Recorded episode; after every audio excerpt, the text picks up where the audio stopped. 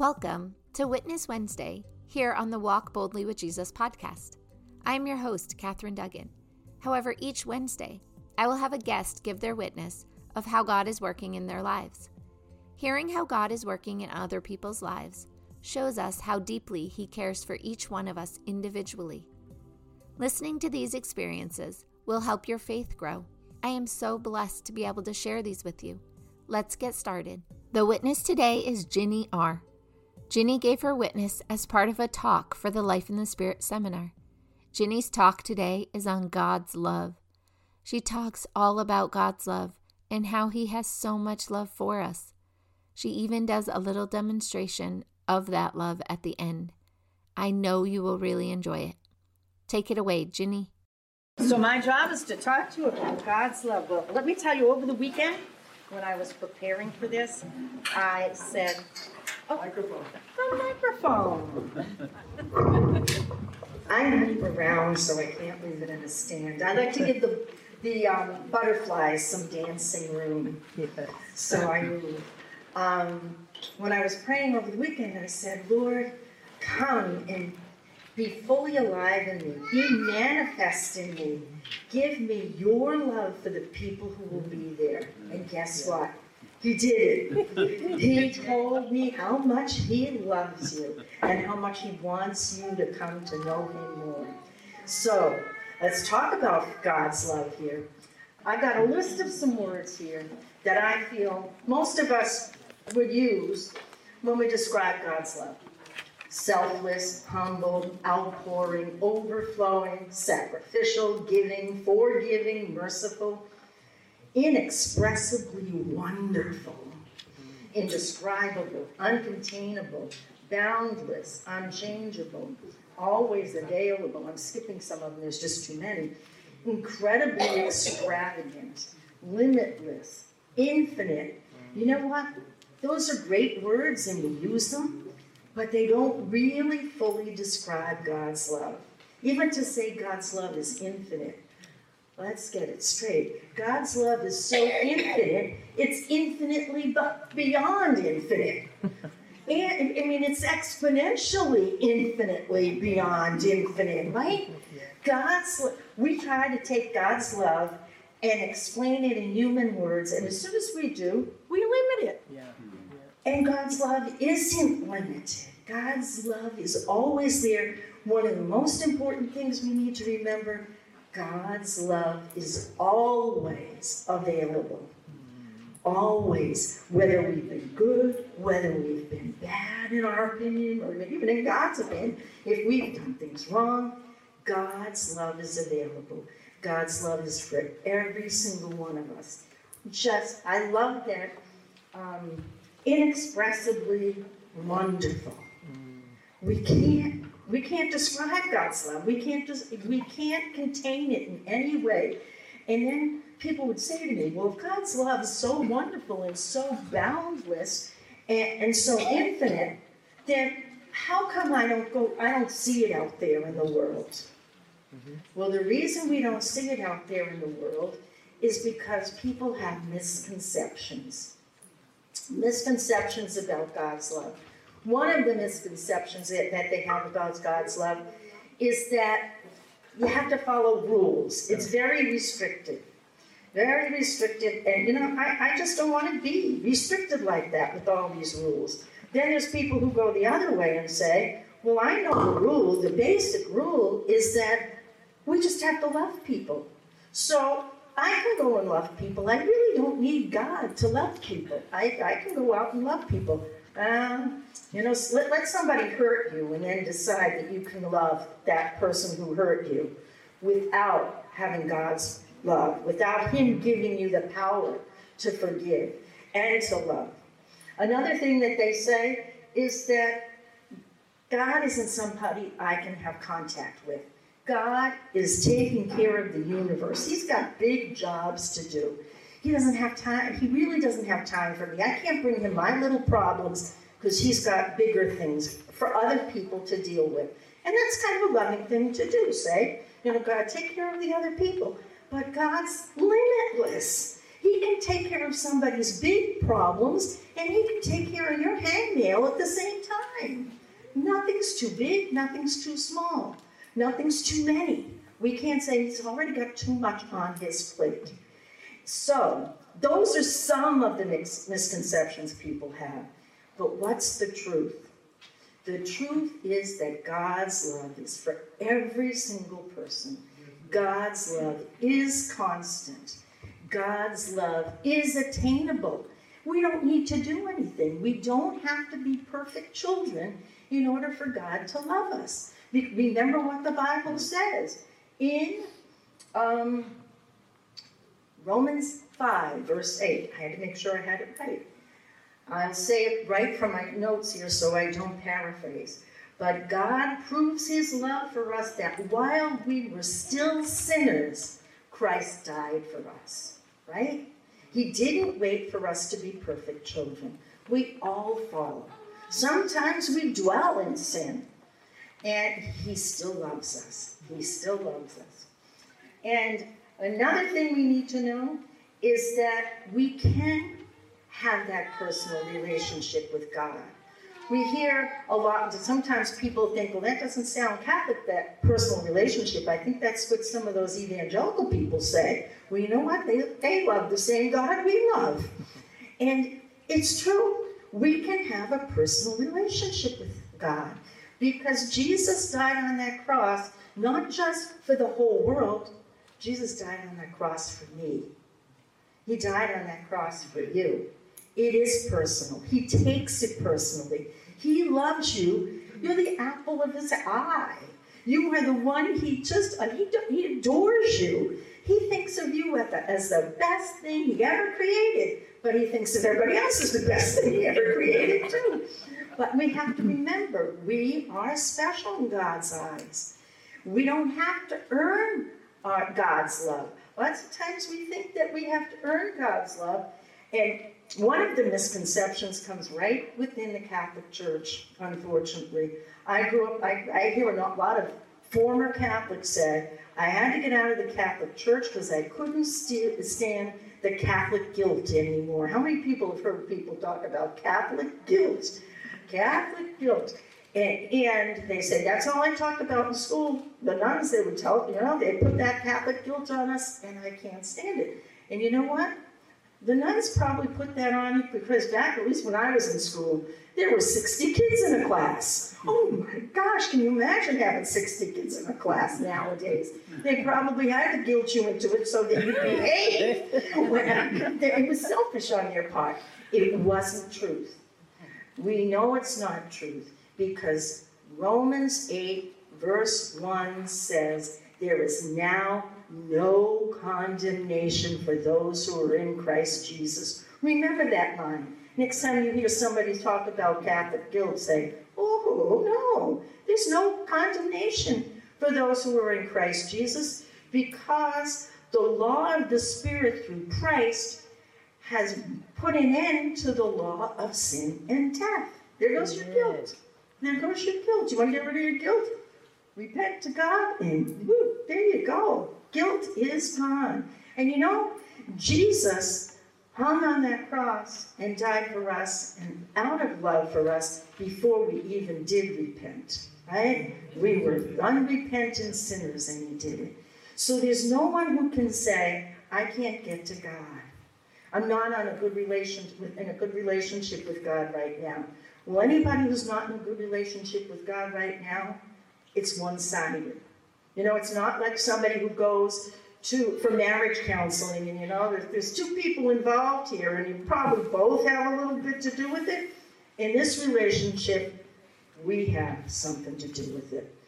God loves us. He's always pouring out his love for us. So that, that is the truth. And he, he just, he wants us to be with him.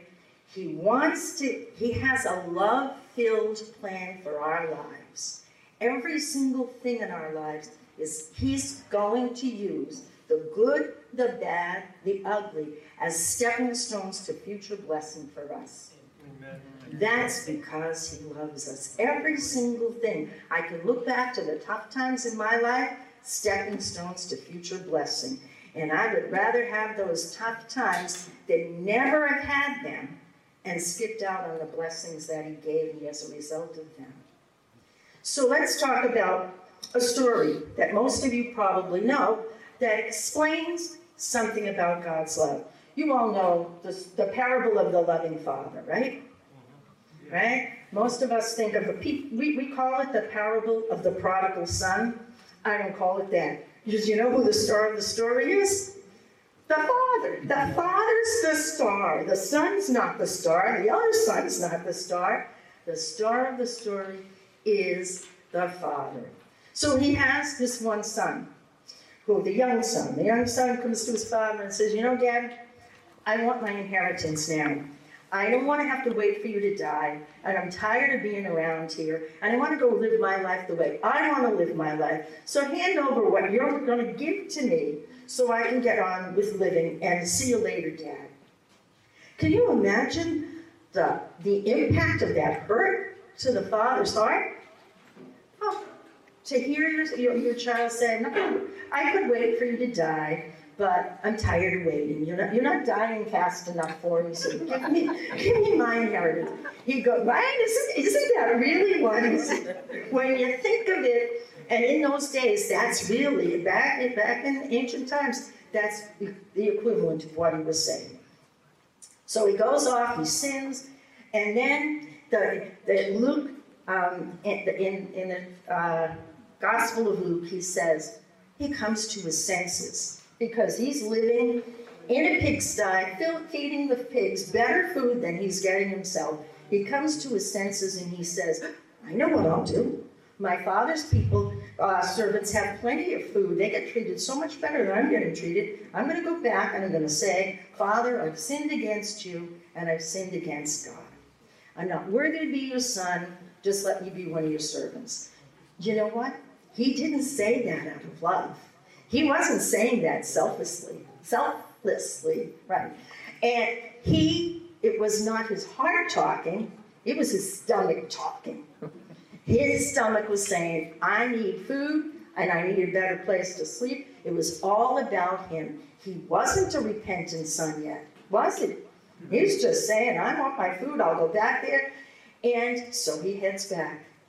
And while he's still way far off on the horizon, his father, who's always had his eye trained on that horizon, sees his son that he's missed for years. And what does the father do? He does something that would be considered scandalous back in those days for somebody who owned a manor.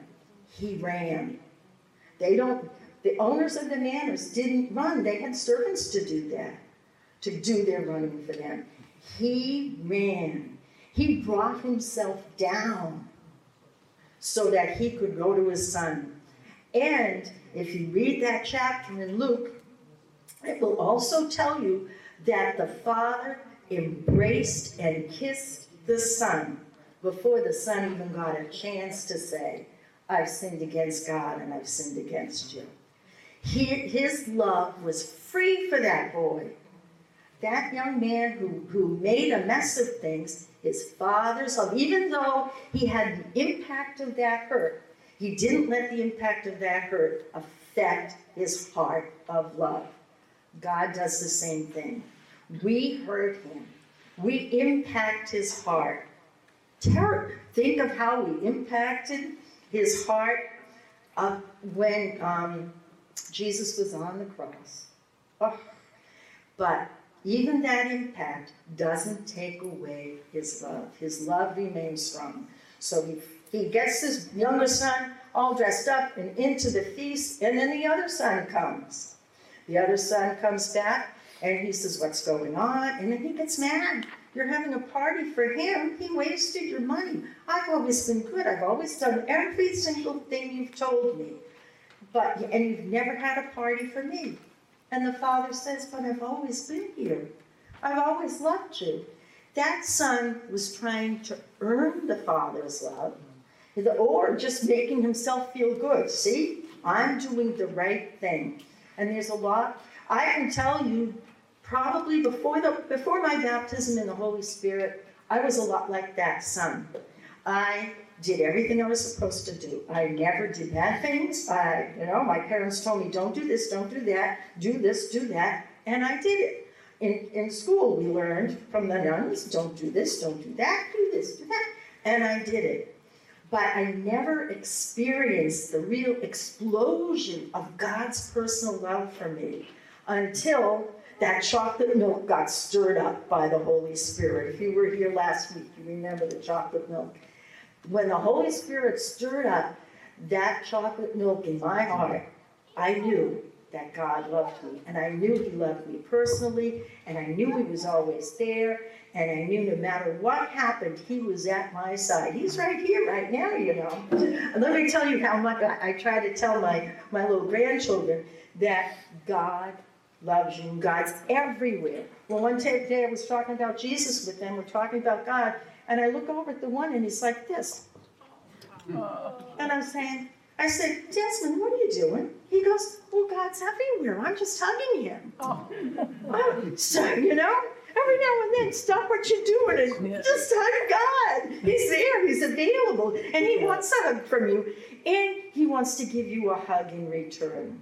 I hope you all go home this evening, and for every moment of the rest of your life, you remember that you are so special to God. And you know, not just you, but the people you pray for, the people you're concerned about, the people that you maybe, maybe you know people who are far from God. Remember the prodigal son was far from God too. God, God's love is still on that person, even if that person's not turned around towards him yet. And we're going to pray, and we all do pray, that people will come to recognize that. And that's what one of the things that we hope with the, with this baptism of the Spirit, with this seminar, that you will come, if come to open yourself up to God, or renew yourself again in God's love, or deepen yourself in God's love. To be able to say, God, I want to come deeper and deeper into your heart of love. And then I want you to be in my heart too. Always. It's all about love. And, and what I want to do now is, I have a little demonstration. It's on the floor here. If you can't see, stand up. I have a bunch of jars down here. Old peanut butter jars, old jelly jars, old spaghetti sauce jars. Who knows what they are. But a bunch of jars. This might look like, looks like a, um, a bag of Carolina rice. It's not. It's God's love. Now, you, you have to excuse me, because I told you that God's love is infinitely beyond infinite, right? It's constant. It's always overflowing. Guess what? I can't do always. So we have a, a, a, a bag of rice that has an end to it. But we do have another bag. Last time, oh, wait a minute. Anthony's going to do it? Yes. Um, Anthony, let me tell you, last time my husband did this with me, uh, he needed stitches. No. he, he needed a big Band-Aid, let me tell you. He needed a big Band-Aid. So, I'm going to hand this to Romanus. You're going to hold the bag of rice right over those jars, because this is God's love pouring down on people. Now, oh, wait a minute, you're going to, oh, I'm going to need stitches. Okay, cut the bottom of it. Go ahead, just cut the bottom of it and let God's love flow. Ooh, there we go. Let's see what happened. This little person was turned on his side. He wasn't looking up to God. He wasn't asking God for anything. He was not accepting anything of God. He might be one of those first people who said, you know, I just can't get to God. Or, I've sinned and God doesn't want me. Here's another person. Didn't get any God's love. You know why? Um, I'm going to do it my way. I'm not going to open up. I'm, I want to be in control of my life. I'm not. This is why we don't see it out there. This person oh, got four or five grains of God's love because this person only opened the lid a little bit. Sometimes we block God's love. And there might be times, you know, we might not do it constantly, but there might be times when we say, uh, I want I want to do something my way, God. And for a minute, I'm not going to let you, let you in. And that's what happens. Whoa, somebody took the lid off the jar, opened up to God, and look what happened. Look what happened. And then this one was facing up to God, but forgot to take his lid off. So I want you to remember that that God's love is constantly being poured out upon us. I want you to think about this. Think about, get a picture of Niagara Falls in your head. Got a picture of Niagara Falls in your head? You know what? God's love is so much more than Niagara Falls. When he pours out his love upon us, which is constant, his love makes Niagara Falls look like a dripping faucet. Right? And God's love is so burning inside of him. He burns with fire, passion for you, with a passion for you. His burning passion for you is so great that it makes those wildfires in California look like an ember that's about to go out. Right? You know those wildfires that look so enormous to us? That's nothing compared to God's love for each and every one of you. You don't have to earn it. You don't have to, to do something special. You don't have to do anything. It's unconditional. And the only way you need, the only thing you need to do really is open up and say, God, I want it. I want your love. I don't know how to open up. Show me how to open up. Show me what blocks. Show me how I block you from coming. Give me your Holy Spirit so I can know. I can know that your love is inside of me. I want the Holy Spirit to stir me up. And that's, that's pretty much what we want to talk about tonight. God's love. Thank you so much for sharing your testimony with us, Ginny. God's love is such an important topic, and yet it's one that I don't think we talk about enough. I think if more people realized how much God loved them, they wouldn't be so angry all the time. I think so many people in this world are starving for love, and they don't know that God has so much love available, and all they need to do is be open to it. Thank you again. We have all seen God working in our lives. However, we might not all be aware it is God who is working in our lives. This is why it's so important we start talking about it more. The more we share our experiences, the more people understand how God works and how much He truly loves us. If you would be willing to share any of your experiences of how God has worked in your life, please email me at Catherine at finding true north coaching dot com. C A T H E R I N E at finding true north coaching dot com. Or you can click on the link below. It won't take up much of your time, and your story could be just the story someone needs to hear today. Please prayerfully consider sharing your story. Everyone has one, and the world needs to hear them. I look forward to spending time with you again tomorrow. Remember, Jesus loves you, and so do I. I will have another witness for you next Wednesday. Have a blessed day.